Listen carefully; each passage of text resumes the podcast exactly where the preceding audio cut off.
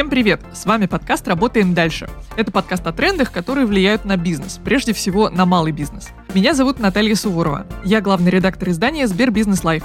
Это медиа Сбера о малом бизнесе, в котором предприниматели делятся своим опытом и лайфхаками по развитию своих проектов.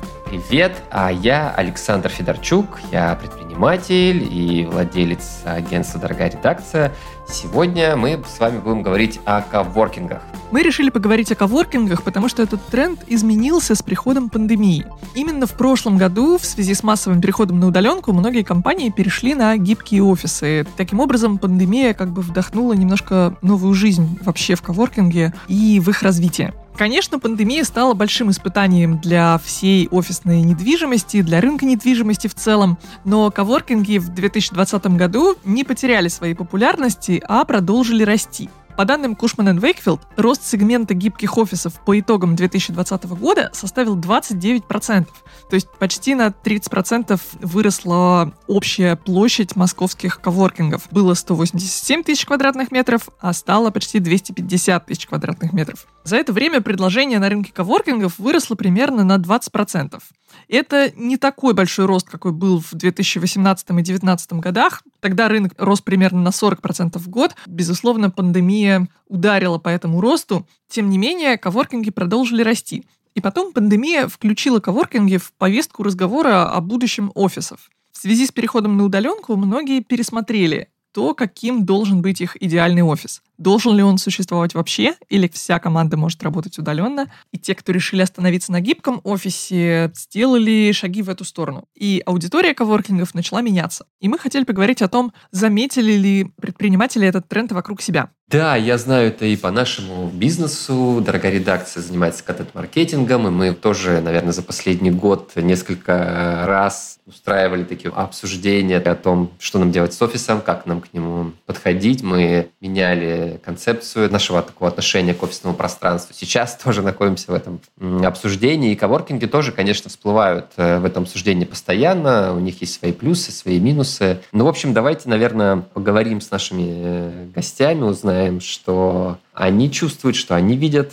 да, поскольку они на этом рынке работают. И давайте я представлю, с кем мы сегодня будем общаться. Это Алексей Ольховой, руководитель проекта White Studios и NeoOffice, основатель бьюти-коворкингов Индии Элина Исмаилова и директор и основатель рабочего пространства WorkCode из Тюмени Зинаида Шалгина.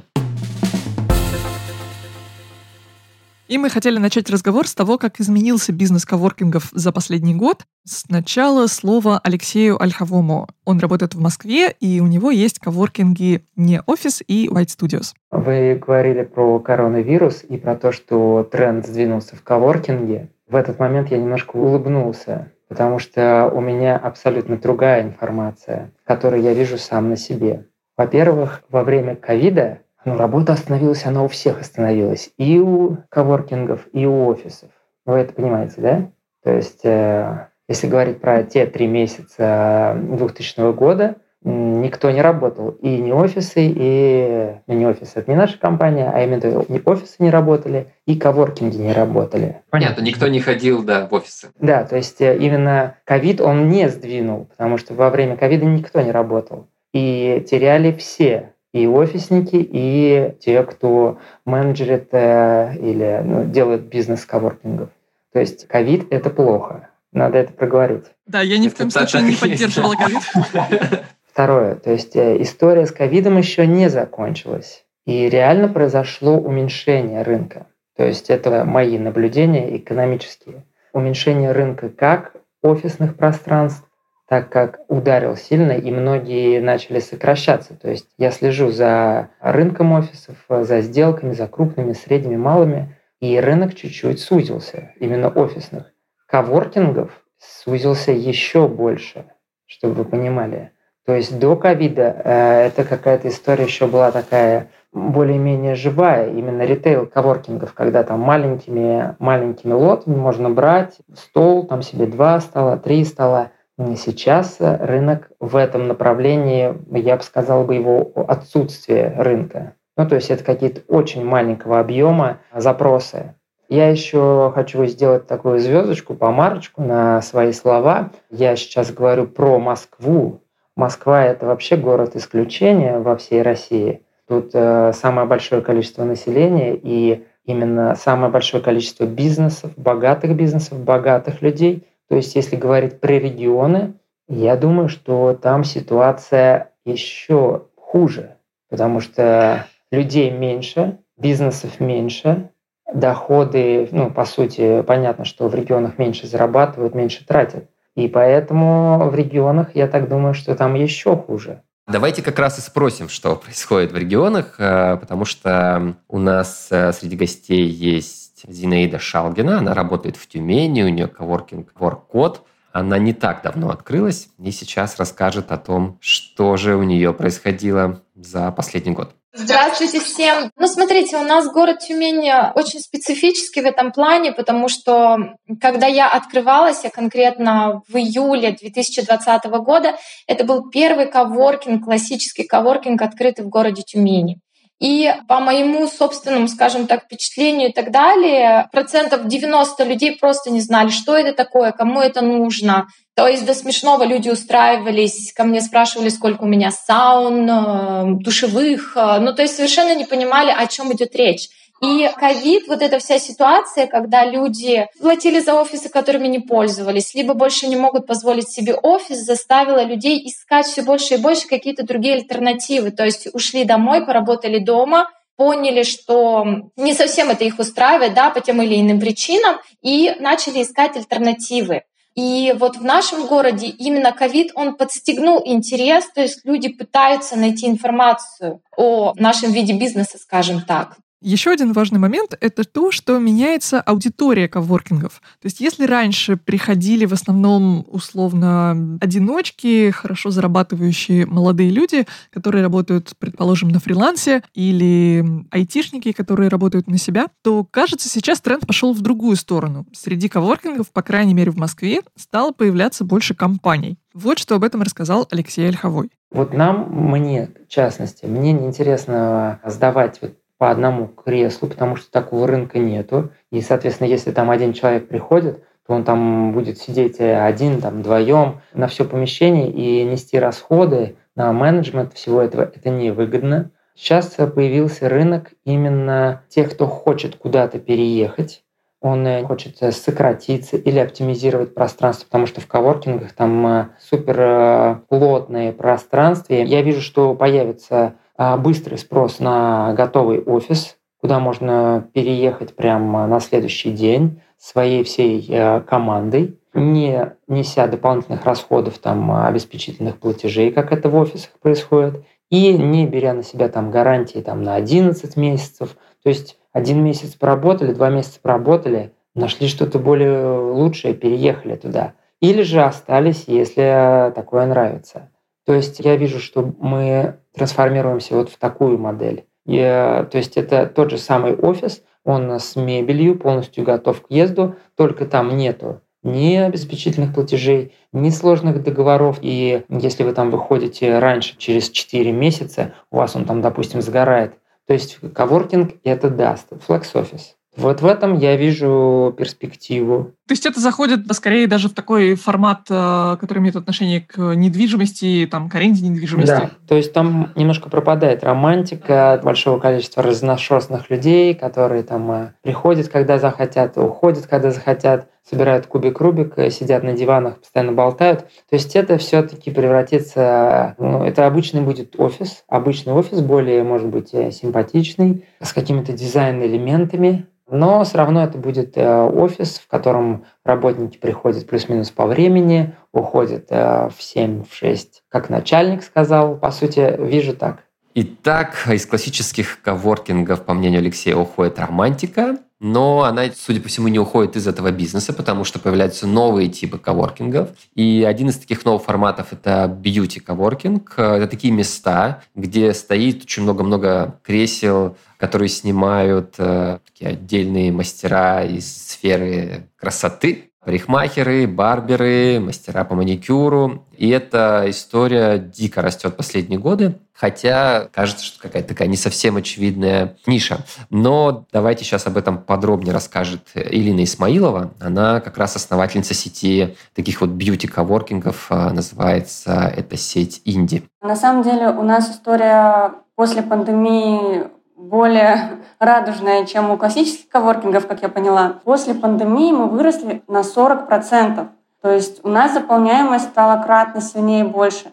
Немножко объясню почему. Потому что в пандемию как раз-таки мастера научились работать на дому, научились работать где-то уже в других локациях сами на себя, поняли, что это история предпринимательства, когда ты самозанятый, это нормально, это не так страшно. Научились как раз-таки быть самозанятыми, то, чему мы активно учим, да, как раз-таки через свои социальные сети наших мастеров подключайтесь, научитесь платить налоги, и это все будет нормально, да, законно, легитимно. И они тем самым учатся быть самостоятельными предпринимателями уже сейчас, на сегодняшний день.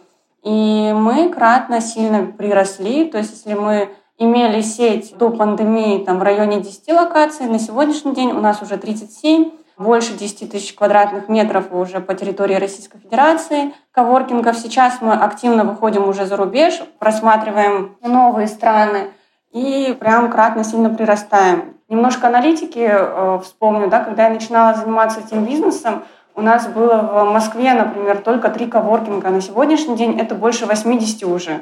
То есть так сильно мы выросли за буквально там года 3-4, да. Это кратный прирост. Хотя, например, в принципе, по Российской Федерации 1% от населения, вообще всего населения, да, это мастера индустрии красоты. То есть это огромное количество, которое никто раньше до этого там не сажал в свои места. Это такой же по факту коворкинг, только просто он а, направленный в индустрию красоты. Там вместо обычного стола маникюрный стол стоит, вместо обычного кресла да, будет кресло косметолога, там, мастера стоять. И посерединке будет стоять там не кофе-зона, да, при этом и кофе-зона есть, а есть еще мойки для головы. То есть такая унифицированная форма для, ну, как большой салон красоты, только абсолютно любой мастер может прийти, как и новичок, так и профессионал, как бывший владелец салона красоты, может прийти, поработать, может при этом взять ноутбук, за общей зоной он может поработать на ноутбуке между клиентами, да, параллельно, и чувствовать себя абсолютно таким же предпринимателем, грубо говоря, как и я. То есть мы наравне все, и мы учим вот именно равенству, мы учим финансовой грамотности. И вот эта вот как раз-таки экосистема им прям, конечно, очень нужна и важна для них, для всех, для всех мастеров наших. Ирина, а можно еще такой вопрос? Ну, рассказывайте про последние годы. Можно тогда, наверное, предположить, что и толчок для такой самостоятельности людям дал вообще сам институт самозанятых, да, и то, что они вообще, ну, по сути, стали такими, ну, как бы самостоятельными финансовыми субъектами, да, такими предпринимателями. Mm-hmm. Или, то есть, если бы, допустим, не было такой простой схемы работы, и люди, ну, как бы, по сути, как частные мастера, да, за наличные, за какие-то, да, никак не оформленные, или как в виде ИП, например, оформленные, это было бы, ну, сложнее, да, или нет? Я думаю, знаете, это сыграло все вместе, как хорошая синергия, и мы в хорошую волну попали, да, все вместе. Конечно, история самозанятых, она для нас кратно сильно повлияла, то, что упростила жизнь мастерам. И они стали выходить из тени. Ведь на самом деле раньше это был достаточно теневой бизнес, да, как мы все знаем. И это как бы никто не скрывает. Потому что на дому принимать это, ну, явно, наверное, история не чистого бизнеса, да, можно так сказать.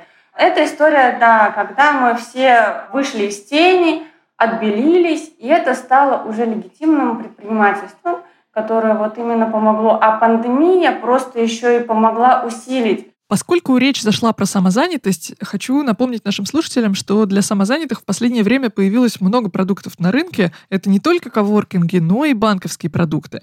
Например, вы можете оформить самозанятость в несколько кликов в сервисе «Свое дело» прямо в приложении Сбербанк онлайн и принимать оплату от клиентов, формировать чеки и оплачивать счета от налоговой. А еще вы получите пакет бесплатных инструментов для развития своего дела, в том числе конструктор документов и бесплатные консультации юриста. А вообще хотел поддержать поддержать здесь э, Элину, потому что действительно вообще сам статус самозанятого, наверное, такая одна из самых прогрессивных вещей, которая появилась э, в российском налоговом законодательстве. Она прям решила много проблем. И вот в нашем бизнесе тоже, конечно, сегодня мы говорим не о нем, но по себе знаю, что это прям э, классная тема, когда фрилансеры регистрируются как самозанятые. Это просто удобно, и работать с ними становится выгоднее. Самое интересное, что это удобно не только самозанятым, но и бизнесам. То есть, по сути, вот как рассказала Элина, самозанятые стали такой отдельной категорией клиентов, то есть, которые дают новую возможность для заработка целым отдельным видом бизнеса. Вот, например, бьюти-коворкингом. Потому что именно в сфере бьюти большое количество самозанятых работает. Такой интересный феномен. Да, это как раз тот рынок, который, мне кажется, прям сильно выиграл от этого нового такого статуса и позволил ему развиваться развиваться. Да, но вернемся к теме коворкингов. Я заметил такую деталь в нашей дискуссии, что мы говорим э, о перспективах новых форматов. Алексей говорит, что в Москве будущее за флекс-офисами, у Илины бьюти-коворкинги – это такая новая ниша, которая явно находится на стадии такого динамичного роста. И даже у Зинаиды, у которой как бы классический коворкинг, но он находится на том рынке, да, где раньше не было коворкингов. Да, вот она говорит, что у нее в Тюмени это, по сути, такой первый коворкинг такого типа. Но давайте немножко поговорим поговорим о том, э, что происходит с классическими коворкингами на классических рынках, да, там, где они уже были. И мы задали этот вопрос Алексею, и вот э, что он нам рассказал. Алексей, а если я не ошибаюсь, у вас же был бизнес в Казани одно время, а потом вы вот сейчас из регионов с вашими коворкингами ушли, да, и остались только в Москве. Все а Расскажите, да. почему, что стало причиной? У меня вообще очень много разных бизнесов, разнонаправленных. И про Казань я скажу вот что. То есть э, та же самая бизнес-модель, что и в Москве, что касается именно студийных пространств, я сейчас говорю про фотостудии, не коворкинг именно как стол-стул, и офисная атмосфера. Это именно в фотостудии. То есть там есть, да, спрос, но этот спрос, он все равно недостаточный для того, чтобы это было бизнесом. Опять же, если вы сам, как ремесленник, там себе открыли какой-то офис, и сами там и менеджерите, сами там фотографируете, допустим, пользуетесь услугами своего же пространства, ну, не платя за это дополнительные какие-то аренду, просто от клиентов берете деньги и, по сути, вам бесплатное помещение – то, возможно, это рабочая схема. А именно как вот сеть, которая будет работать со всем штатным расписанием, которое вы там написали, чтобы все функционировало от А до Я, то это вот эти косты, они, по сути, равняются выручке и не формируют дополнительного дохода для компании. Поэтому в Казани недостаточно именно объема спроса. А значит ли это, что малые предприниматели, то есть какой-то условно отдельный предприниматель, который откроет один коворкинг, а не большую сеть, допустим, да. маленькой площади с маленькими вложениями, да. при этом имеет как бы больше шансов там быстрее отбиться и, соответственно, да. заработать? Да, все верно.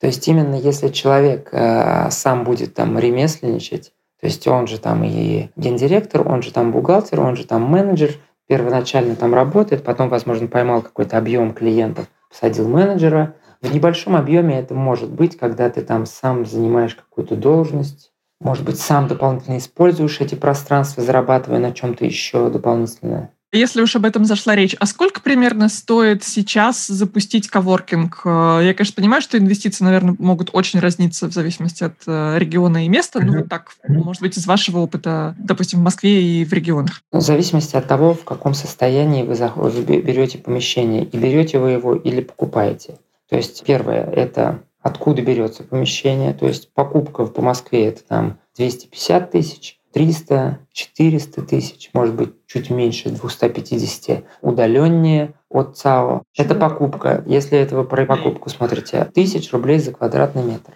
И, соответственно, если это аренда, то ставки идут там от 25 тысяч 30, 40, 45 тысяч за квадратный метр в год. Ну, короче, аренда от 25 и выше. То есть там до 40 есть, до 50, в зависимости, в каком состоянии вы берете. И, соответственно, отделка, если там не брать сложные инженерии, там мебель, ремонт, если про экономную историю говорить, то это около 30 тысяч за квадратный метр инвестиций, если вот именно из Core там делать э, офис. Если что-то более благородные материалы, чуть подороже мебель брать, то там можно уходить в 45, 50 и выше. Вот такие расчеты. То есть аренда плюс э, расходы на квадратный метр. По поводу инвестиций у меня, конечно, чуть по-другому все складывается. Все-таки мы другой вид бизнеса, да, у нас и поменьше инвестиций, и побыстрее окупаемость, скорее всего, относительно классических коворкингов идет. То есть у нас окупаемость там за два года мы можем уже полностью купиться и выйти в плюс. Почему инвестиции поменьше? Мне казалось, наоборот, у вас оборудование, вот эту всю воду подводить, э, специальные всякие покупать кресла, столы. Разве это не дороже, чем просто? Ну, у нас потому что площади не такие большие, наверное. Я просто не услышала, наверное, площади, какие берут классические коворкинги, да. У нас 200-300 квадратов, там и хватает, в принципе, нам. А так, э, да, по ремонту, наверное, если на один квадратный метр взять, конечно, в расчете одного квадратного метра у нас будет дороже, потому что надо подвести воду и все-таки оборудование поставить в виде стерилизаторов, сухожировых шкафов, да, обязательно. И реклайнеры у нас будут дороже, конечно, идти и так далее. Но в разрезе того, что мы можем небольшие площади открывать, это вот, конечно, как раз-таки как общие инвестиции у нас облегчает сразу жизнь нам все. Я про общие инвестиции вообще не говорил, то есть я говорил только в квадратный метр. То есть мы тоже большими объемами не делаем. А вы какими объемами делаете, если не секрет? У нас 500, 600, тысяч, да. да. Да. Но на самом деле, чем больше квадратных метров, тем дешевле за квадрат получается. Ну, естественно, оптом взять и продать в розницу.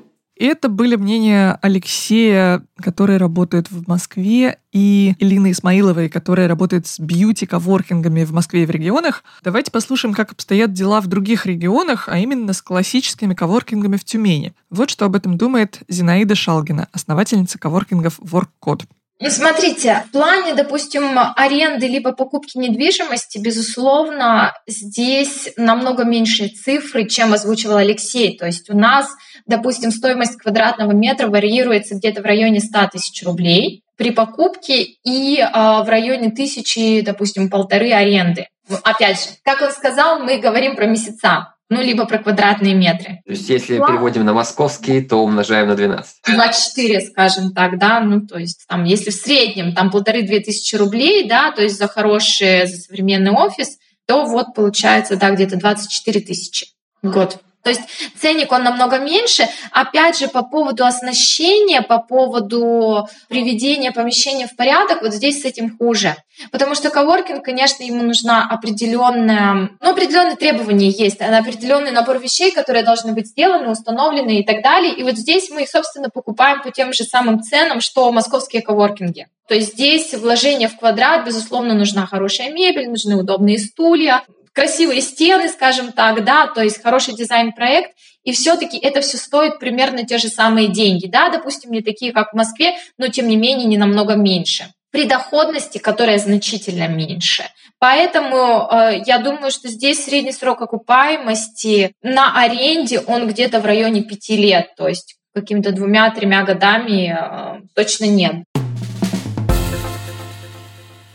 Так, разобрались с инвестициями в э, коворкинги. Как следовало ожидать, они несколько разнятся от региона к региону. Сейчас мы перейдем к другой важной теме. Это поиск клиентов, важно для любого бизнеса, но в коворкинге, очевидно, есть свои особенности, да? Да, все-таки коворкинги – это такой же бизнес, как и другие, и клиенты в него сами не пойдут. Причем, если в крупных городах э, люди в основном имеют представление о коворкингах, то в регионах ситуация может меняться, и нужно больше ресурсов вкладывать именно в объяснение, в то, чтобы донести до людей вообще, зачем тебе нужен коворкинг, почему это лучше, чем офис, почему это лучше, чем работать дома на кухне, когда у тебя ребенок в другой комнате.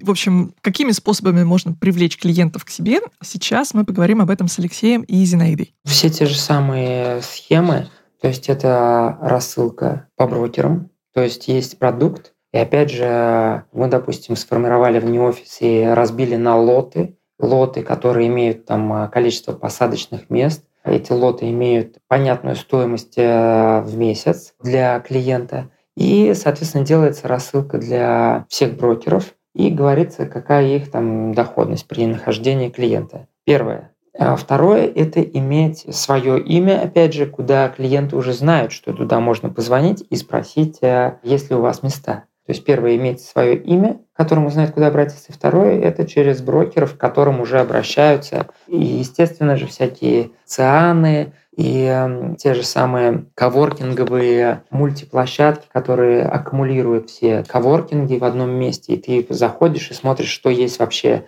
на планете Земля. Вот эти все ресурсы надо использовать. Спасибо. А теперь я этот же вопрос хотела адресовать другим участникам. Скажите, пожалуйста, Зинаида, как у вас вот обстоят дела с привлечением клиентов? Вот кто ваши клиенты, если можно так назвать? То есть это отдельные люди или тоже больше компании? И что вы делаете для того, чтобы их э, завлекать, опять же? В принципе, все те же самые методы, которые озвучил Алексей, но вот специфика нашего региона в том, что все-таки а, более или менее крупные компании, допустим, от пяти рабочих мест им совершенно нерентабельно снимать в коворкинге, они за эти же деньги, может быть, даже и меньше, могут все-таки найти где-то в старых офисных зданиях. И у людей еще стереотип иметь что-то свое. То есть все-таки это мой офис с отдельным входом, здесь только я, только мои документы, только моя информация. То есть даже вот эта вот дисциплина работы а, в коллективе, где ты большинство людей не знаешь, то есть это накладывает определенные стрессовые моменты да, на человека.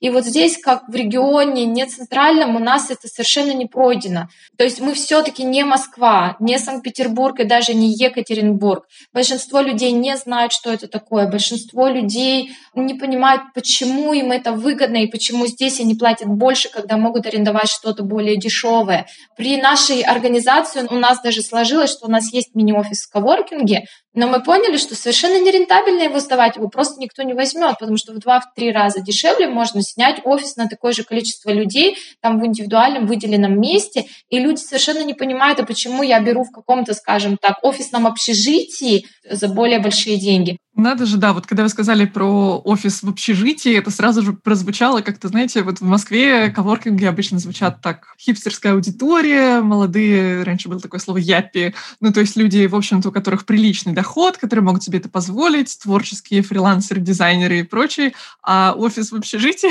это действительно звучит как что-то, ну такое из Нет, прошлого. Я... Хорошая история общежития, я как раз побежал эту историю и делать. Коливинг называется. Это когда очень маленькие апартаменты по 10-15 квадратных метров продаются людям, ну или в аренду сдаются. Но есть общественные пространства, опять же, где они имеют вот эту инфраструктуру, большой холл, обеспеченный, там, э, который заменяет зал, где можно пообщаться с гостями, кухня, ну, какие-то такие большие общественные пространства, где можно и поработать в том числе. То есть человек покупает жилье и маленькое-маленькое, но дорого достаточно, я имею в виду за квадратный метр. Но инфраструктура у него вся за пределами его купленной квартиры.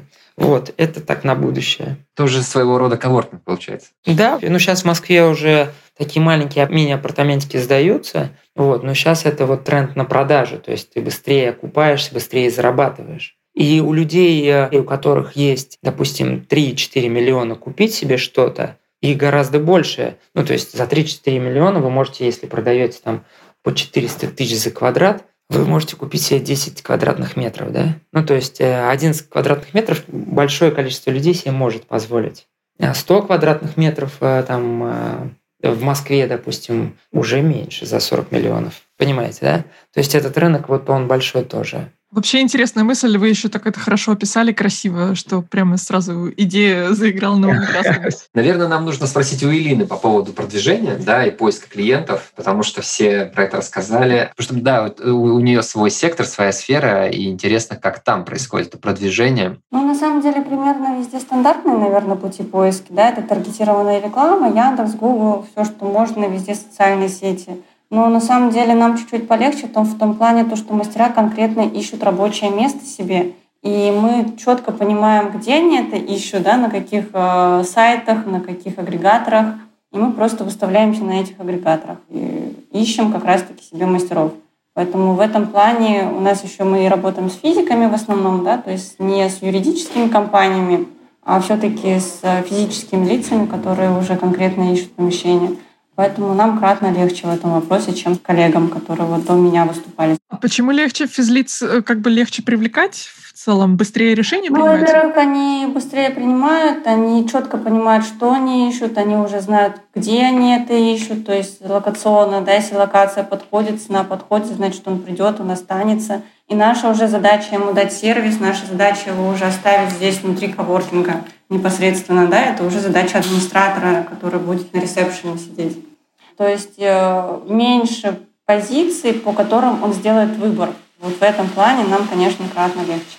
Зинаида, а у вас такой же, получается, с э, физлицами и компаниями расклад? То есть можно как-то больше делать упор именно на привлечение физлиц? У нас немного по-другому. Все-таки у нас люди с разными профессиями. И э, вот конкретно наша специфика, что люди еще не знают, чем им это могло бы быть полезно и почему не дома. То есть мы еще находимся на стадии объяснения, что такое коворкинг, для кого это нужно. То есть они не ищут непосредственно нас, и они не ищут даже рабочее место, понимаете, у них есть вот в голове либо я снимаю офис, офис не могу себе позволить, но искать не буду. Мы больше сами находим клиента, мы ему объясняем, что, опять же, посредством социальных сетей, посредством таргетированной рекламы, посредством имени, бренда определенного, да, мы до сих пор пытаемся людям объяснить, кто мы, что мы, для чего мы существуем и каким-то образом их привлечь. Зинаида, у вас есть отдельные да, посетители, да, отдельные клиенты да, физики. Есть вот сейчас опыт, вы сказали, с юридической, с клиентом в компании, да, которая взяла сразу большой объем. Что для вас выгоднее и там, с кем легче работать, поскольку у вас сейчас уже и тот, и тот опыт есть? На самом деле, вы знаете, получается на сегодняшний день 50-50. А, большая компания дает хорошую стабильную выручку, но все-таки стоимость рабочего места здесь намного дешевле. И мы теряем возможность какие-то дополнительные услуги продавать людям, да, то есть отдельно продавать деловые пространства, проводить мероприятия, привлекать людей, которые приходят, допустим, не на месяц, а на один день, на один час, а, либо еще какие-то такие форматы, которые стоят намного дороже одного месяца.